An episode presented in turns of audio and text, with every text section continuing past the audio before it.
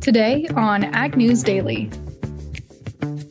What happens if the market average market price is 5% below what you put in there?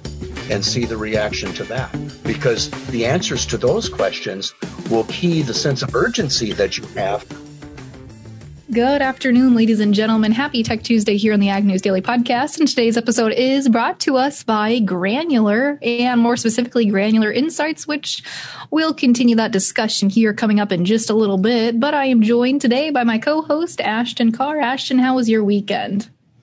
It was really great. I honestly was kind of not looking forward to working on Monday just because my weekend felt super short. And then you texted me Sunday night at like 8:30 p.m. and you were like, "Well, there's not going to be a podcast tomorrow just to let you know." So it was a great little surprise, but I am glad to be back on the podcast. Yes, I forgot yesterday. Well, I didn't forget, but it kind of I kind of spaced on markets being closed yesterday until about Sunday afternoon. And I thought I should probably let you know that we won't be having a podcast. Yeah, it was a pleasant little surprise, I guess, you know, just an extra day to the weekend. But after the weekend, there's really not too much going on in the world of agriculture, at least not much that I've seen. What about you, Delaney? Well, you know, just because the US markets weren't open yesterday doesn't mean that other world markets weren't. We saw the Chinese Dalian corn futures skyrocket yesterday. Uh, we also see saw the Paris wheat milling futures uh, higher on its seventh consecutive day. So other markets were trading substantially higher. We also had news that South America got some timely rains, and that pushed soybean prices lower today, as well as some funds exiting long positions, not majorly exiting yet, but we did see some of that play out in the marketplace today. And, you know, we've also got a transitioning administration. We're going to see President elect Joe Biden uh, head into office tomorrow, start his term as president. And so that's been weighing into the marketplace as well. But uh, yeah, other than that, really those are the those, those have been the big things I've been watching lately, Ashton. And I guess those aren't any small things by any means. Well, Delaney, another thing going on tomorrow besides Inauguration Day is some new improvements and implementations into the livestock risk protection insurance plan from the USDA RMA, whatever you want to you want to call it. And the RMA administrator Martin Barbre was quoted as saying, We are always looking for feedback from producers and other stakeholders. These changes are a direct reflection of that feedback and will improve LRP coverage for producers in 2021 and beyond. The improvements to LRP include increasing livestock head limits for feeder and feed cattle to 6,000 head per endorsement, 12,000 head annually, and swine to 40,000 head per endorsement, 150,000 head annually. Modifying the requirement to own insured livestock until the last 60 days of the endorsement, increasing the endorsement lengths for swine up to 52 weeks, and creating new feeder cattle and swine types to allow for unborn livestock to be insured. And again, these new implementations take effect on January 20th, tomorrow. Oh yes, that is tomorrow. Lots of lots of things happening tomorrow, Ashton, that we should probably be aware of, huh? Yes, and I'm really excited to be honest. I also start grad school tomorrow, so I feel like tomorrow's just going to be a real busy day. Oh, that's exciting. That will be very exciting indeed. Well, Delaney, what other news are you watching for today? Well, also, as we see a transitioning administration, we're seeing uh, President elect Joe Biden pick more members of his cabinet, including the second in command for the USDA. He picked a woman who was the Virginia Ag Commissioner, Jewel Brano. Brana? I'm not exactly sure how to pronounce her last name, but she is the first woman of color to hold this position. And I believe not the first woman to hold this position, but it's been quite some time since we've seen a woman hold deputy secretary of agriculture. So that was going on in the news today. Uh, not really a market mover, but definitely some news for folks to be aware of. Uh, what else are you watching today, Ashton? Well, we've been seeing more and more companies come into the world of carbon sequestration, carbon credits, and CIBO and People's Company are the latest to come into this market or this industry, whatever you want to call it, they have developed a partnership to offer carbon credits on more than 20,000 acres of land managed by Peoples, which makes the Iowa based firm the nation's first land management company to offer carbon credits. CIBO, for those who aren't familiar, like myself, is a technology company that delivers decision ready insights on all U.S. cropland. Steve Bruere, I'm not sure how to pronounce that yep, name there. That's, yep, that's it, Bruere. Awesome. I, I nailed that one on the first try, but he is uh, the CEO at Peoples Company and says that long term benefits of sustainable and regenerative agriculture are evident. And he was actually quoted as saying, what is missing is a way to create immediate new initiatives for sustainable management. As the leading farmland management firm in the US, we are uniquely suited to combine our expertise and research with CIBO Impact to provide carbon credit initiatives or incentives, excuse me. Through the partnership, Peoples Company has committed to initially enroll over 20,000 managed acres in the CIBO Impact platform creating potentially $400,000 of new revenue for owners and operators in the first year when all credits are verified and sold. Additionally, Peoples Company and CIBO are working together to create partial incentive prepayments for enrolled land. Under the partnership, for the first time, growers and owners will be eligible to receive immediate incentive payments against expected future sales of carbon credits. Well, that is very interesting, Ashton. And actually, People's Company is uh, headquartered here out of Des Moines, Iowa. And I believe they've got their big, I think it's this week, their big land investment expo going on in Des Moines. So I'm sure that they're going to talk about this, or maybe that's where you pulled this piece of news from, Ashton, is ahead of that conference. They're talking about carbon credits, but it's definitely been kind of a hot button issue for the ag industry. And it seems like one that's not going to go anyway, go away anytime soon if if not, you know, become more of a normal practice that folks incorporate into their operations. Yeah, Delaney, that wouldn't be surprising at all. And especially under a Democratic administration, I don't know if that has anything to play in how, you know, carbon sequestration and regen- regenerative agriculture and how that will play out. But, you know, it, it wouldn't be a surprise to me if this was just becomes more and more of a topic of discussion. Absolutely. And another item that is going to be a topic of discussion here for the near future is soybean harvest down in Brazil and uh, and Argentina as well. But we did see Brazilian soybean farmers have officially kicked off their harvest. And I mentioned earlier that South America has been having some timely rains, which has been slowing harvest down for South America, but it sounds like it was some much needed rain. You know, we talk about how dangerous sometimes harvest conditions can get up here in the Midwest and across the states as folks maybe don't have enough rain, combines get too hot, you know, there's a lot of dust, dry soil, etc. Well, that's definitely going on or was going on in Brazil as well. But so far, they've only harvested about four tenths of a percent, just under 1% of their cultivated soybean area as of Monday, according to Rural. This also pushed markets a little lower today, seeing some it's fresh soybeans, again, not a ton, but we are starting to see more crop hit the markets. Well, Delaney, I'm glad that you started talking about things on an international level because I have some news coming from the Philippines. The country is now free of the highly pathogenic H5N6 bird flu virus. As of January 8th, the country is now free of that strain, but they're not letting their guard up against the disease because the H5N8 strain, of course, has been running rampant in foreign countries.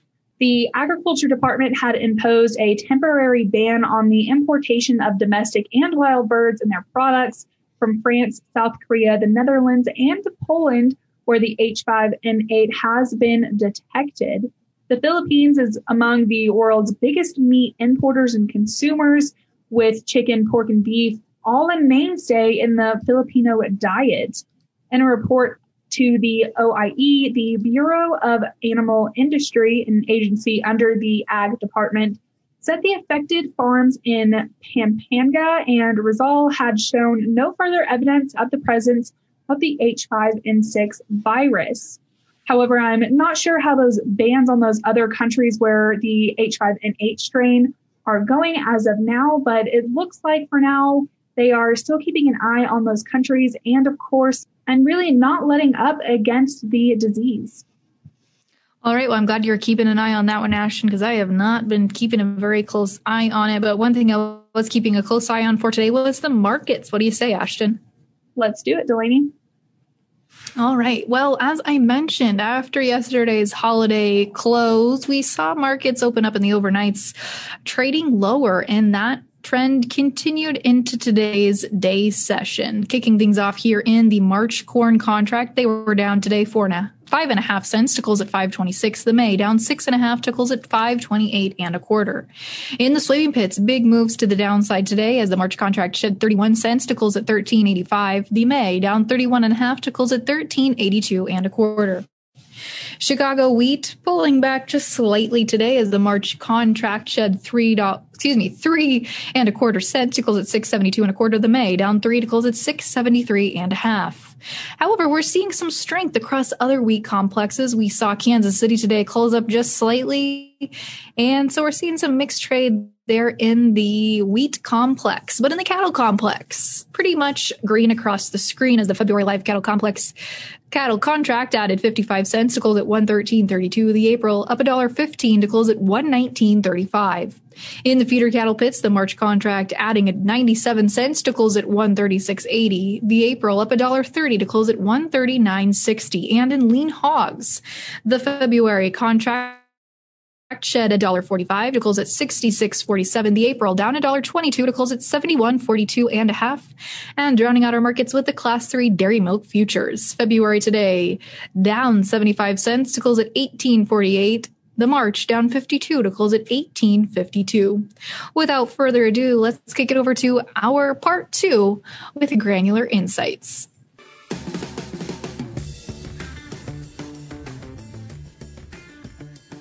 Dan, I want to turn this question back to you. Where, like we said, harvest is in the rearview mirror. Hopefully, 2020 is as well, and 2021 goes back to some sort of normalcy. But what are some top lessons that growers should be looking at as they head into 2021? Well, how competitive their yields were compared with county averages. Again, going back to benchmark, look at your yields uh, compared to the county average. And then you probably have some idea on how productive your land is compared to general county average. And if there is no way to get a good apples to apples comparison, at least find out what the trend in the county average was compared to your trend. So if the county average yield was 5% greater than a year ago for your same county, but your yield wasn't, or your yield was 12% better, that gives you some valuable data. Um, how competitive were your yields compared to other producers in your area? And you might say, well, how am I going to know about that? Well, the only thing I would suggest is that whatever you hear in the coffee shop, cut that by about 3% and you'll be close to accurate. uh, another thing was how competitive was were your returns on uh, returns per bushel reflecting your marketing ability? Uh, because this is data that's actually reported by USDA, um, usually in about February or March they will calculate average price received by producers by state. And again, you know, I say, well, okay, there, I thought you said averages don't count. Well, they do because you have to look at if the average price received by producers in the state of Illinois was um, 5% less or, or 6% more than a year ago, compare that to the average price you got. And that's a valuable benchmark to assess how competitive you are in your market risk management. Um, then direct costs, of course, uh, when that data comes out, there's data available on direct costs and indirect costs, uh, fixed costs. How competitive were you? Every single line item, uh, there are benchmarks available for every single line item. And um, a, a, big one when you're looking at it. A big mistake I see a lot of producers make, still making today, is they throw the family labor in for free when they're looking at their cost structure. Well, we don't count; it's all family labor. No, that's not an accurate way of looking at it. You have to put an opportunity cost on family labor and look at the amount, number of man hours per acre, because even that data Man hours per acre is, is available in the FinBin program, for example. Um, and you have to put in at least what, and, and that opportunity cost can vary. I mean, maybe your opportunity cost is flipping burgers at McDonald's, but maybe you've, you've got a, a, a teaching degree where you could be teaching. Then that's your opportunity cost. Maybe you've got some other skills. Maybe you're an expert welder and there's welding places, uh, ma- you know, manufacturers that are, you know, paying 30, 40 dollars an hour for expert welders, and you could get one of those jobs. Then that's your opportunity cost, not the minimum wage of flipping burgers at McDonald's. You have to take that into account to measure your true cost of production. Don't throw the family labor in for free. Steve, I'm going to put you on the spot here. Do you factor opportunity cost into oh, yeah. your bottom line? You betcha I do. Um, yeah. Uh, so Granulars come out with a new feature also that we're when I can put my employees in and I can assign their cost specifically what I pay them per hour. And so the, when I assign them a task through their work orders through the granular system on my iPhone, um, they'll record the time they're in that field. So it'll, it'll definitely tag that time of their rate back to that 80 acres or what have you. So we have the capability of doing it right down to the acre. Um, I was doing it before granular through a spreadsheet, but now I have a more accurate way of doing that. Yeah, it's critical. I'm not going to do this for free. So, uh, uh, and I am concerned about labor. I, am concerned that uh, my labor force is getting older. Um, I feel like with automation of the tractor and the auger wagons, I feel like I can get by with less in the future, especially my son Casey will enter that arena probably after I'm gone. It's got to become affordable first. But I've got to find a way to make less passes on my field. And I got to find to use less inputs. It's it's not so much about yield. Yeah, I get excited about yield, and that's how I compare myself. But I've got to control my costs. And if I don't know my costs, I cannot control my costs. And it's hard enough when I know my costs to control my costs. So um, as long as I don't, as long as my wife doesn't let me put my family living in granular, I'm good, right? Because I don't know if she can control it. uh, scratch that, edit that out. And uh, so, yeah, um, labor's figurative. And I'm glad you mentioned this automation that we're switching to here because I think that that will come to a point where, like you guys are suggesting, farmers have to either learn the technology or decide to hire it out themselves. So, how do you decide if it's a DIY, do it yourself project, or if it's something that you should be sending out to a third party or a, a business to handle for you? You want me to go first, Dan? Sure. Okay. A long time ago, I told my wife, Robin, that my greatest strength is knowing my weaknesses because I can farm that out. No pun intended. So when it comes to chemistry, it's moving too fast for me. I rely heavily on my agronomist, even though I'm a CCA. There's no way I have enough time today to keep on new products, new technologies in chemistry. I shouldn't have to. Too many groups to know. I do stay up on hybrids because I feel that's a very important selection process. Hybrid can make or break your profitability in a heartbeat. So I need to know those backwards. I will take that responsibility. Um, I do rely on a good financial, uh, a good uh, FBFM guy to give me tax advice. So I choose my strong points for me to do the do it yourself. And then I second, I choose my son's strong points or my brother's strong points. And whatever I'm, when I'm done, I figure out what there's no one strong at at our farm. And that's who I get advice from. uh, I can only echo what Steve just said that uh, in terms of how do you know whether to just do everything, try to do everything yourself, be the jack of all trades or master of none. And uh, taking the jack of all trades approach might seem the most economical way. Well, I'll, we'll just do keep everything in house, but you don't understand and you don't appreciate the losses you may be. Ta- talk about opportunity cost of trying to be the jack of all trades and master of none. One of the oldest concepts in good tactical and strategic planning, planning is, is called the SWOT analysis. SWOT, strengths, weaknesses, opportunities, and threats. And that's what I hear that Steve is already doing. And you want to acknowledge, you need to know where am I better than most of the people on these performance benchmarks? And you're going to have some areas where you're better than most, and you need to learn, well, how do I capitalize on that? how to intensify the benefit, you know, but from my high competitive position in that. Uh, and then weaknesses. Okay, where am I weak? Where am I thought I was going to be in the 60th percentile? And here I got all this data that shows that for people in my yield range, I'm only in the 30th percentile. What am I doing wrong? I loved what he said about one of his greatest strengths is knowing the weaknesses. Because what I like to tell my audiences frequently is, is that the beginning of wisdom is knowing what you don't know. And the second is like it. We're often not hurt so much by what we don't know as we are by the things we think we know that just isn't true. And so SWOT analysis is a way to work yourself through that and to see the threats. What do you opportunities to, for expansion, opportunities to get more efficient through benchmarking, as I've discussed it. And how about threats? Most ag bankers, uh, if if they're good, when you bring in your cash flow, they'll say, okay, here's your cash flow, here's what you're projecting.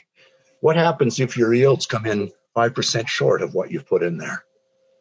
What happens if the market average market price is 5% below what you put in there and see the reaction to that? Because the answers to those questions will key the sense of urgency that you have on shrewd risk management to guard against that adverse surprise.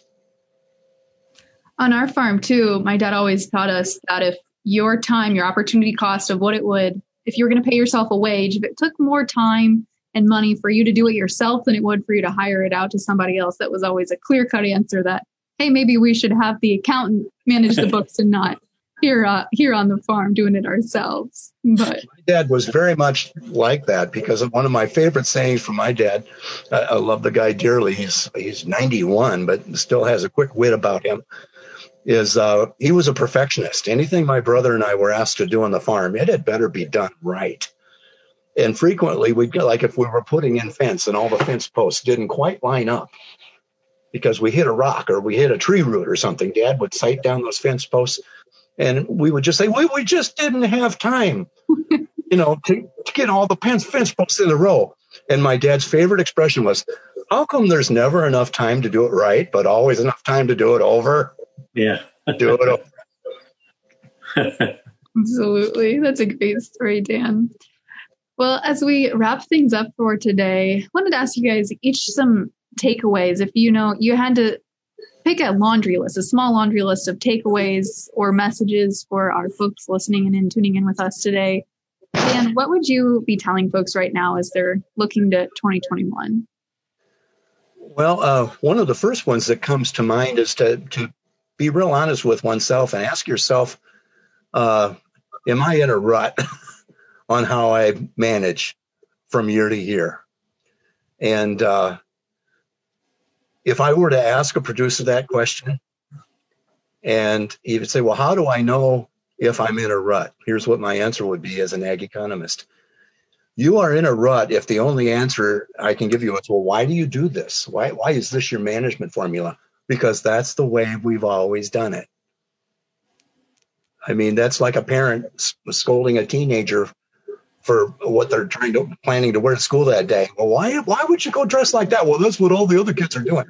It's almost that unusual. If you if that's your answer, is that's the way we've always done it, and I, I just know that's best. Then I would challenge them as an ag economist, and I'd say, okay, you say you just know that's best. Why? Where's your data? Where's your benchmark comparisons? You can't improve in what you fail to measure. And I picked that up from Steve's remarks as well. I mean, that goes goes way back to Edwards Deming, who ter- performed the Japanese miracle. I mean, when I was growing up, made in Japan was an insult. It meant it, it broke easily.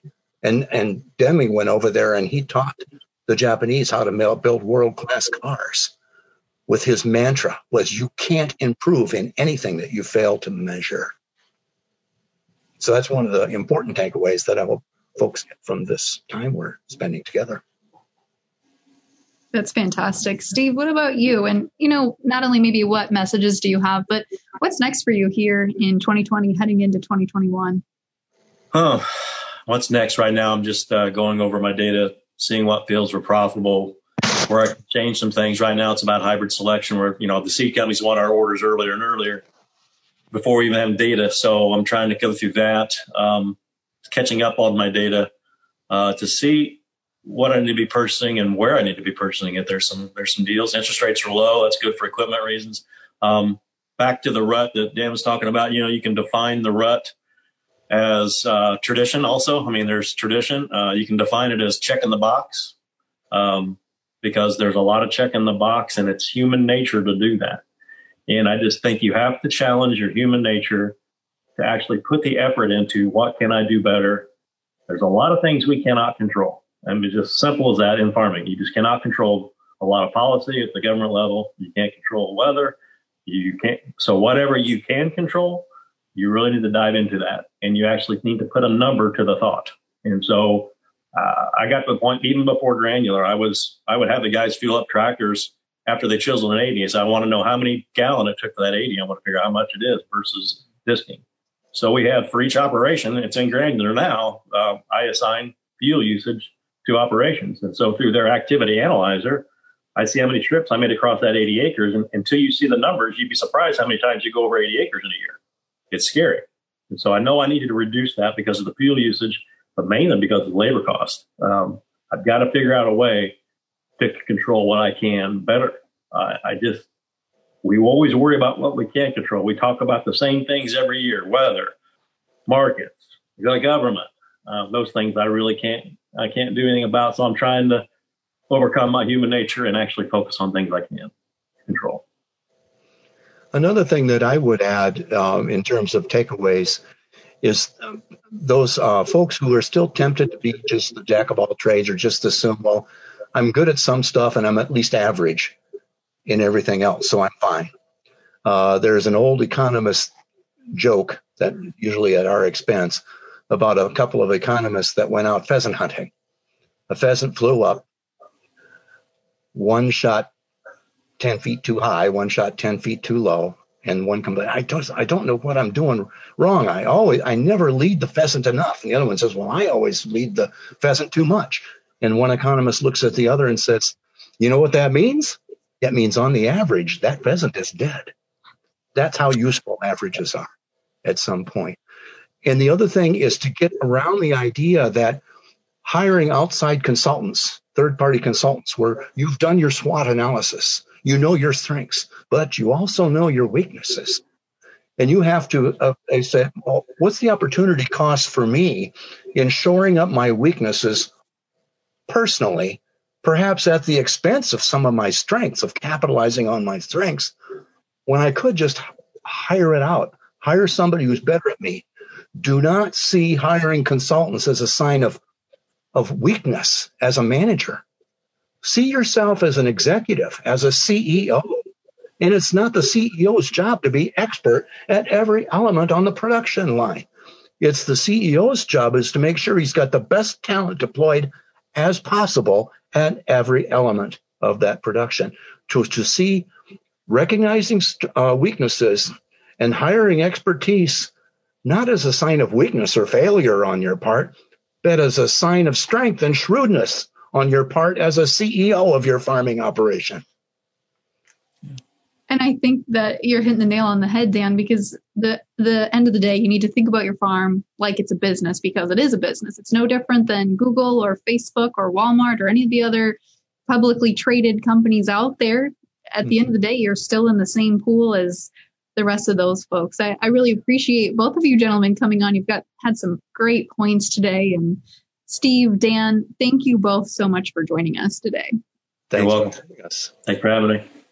Just a few more quick housekeeping items before we wrap up for today. Thank you all for tuning in.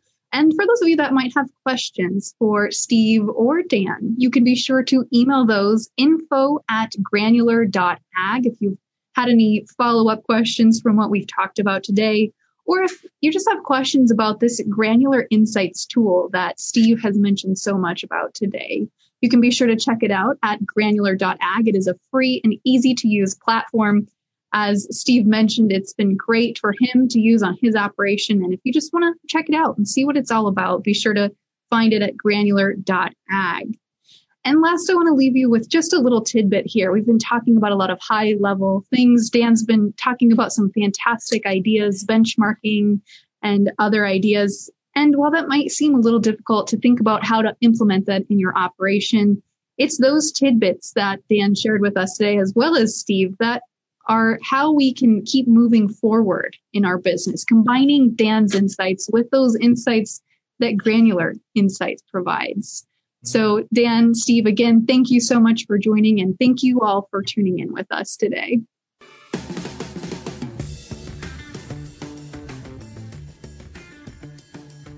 thanks again to Granular for coming on. And I, I, guess really not coming on, Delaney, you did that panel with them some time ago, but it's still interesting to learn about, you know, Granular and Granular Insights and where that platform is going.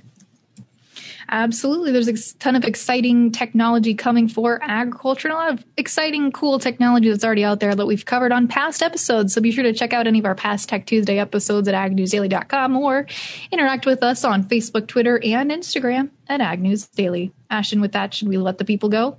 Let's let them go.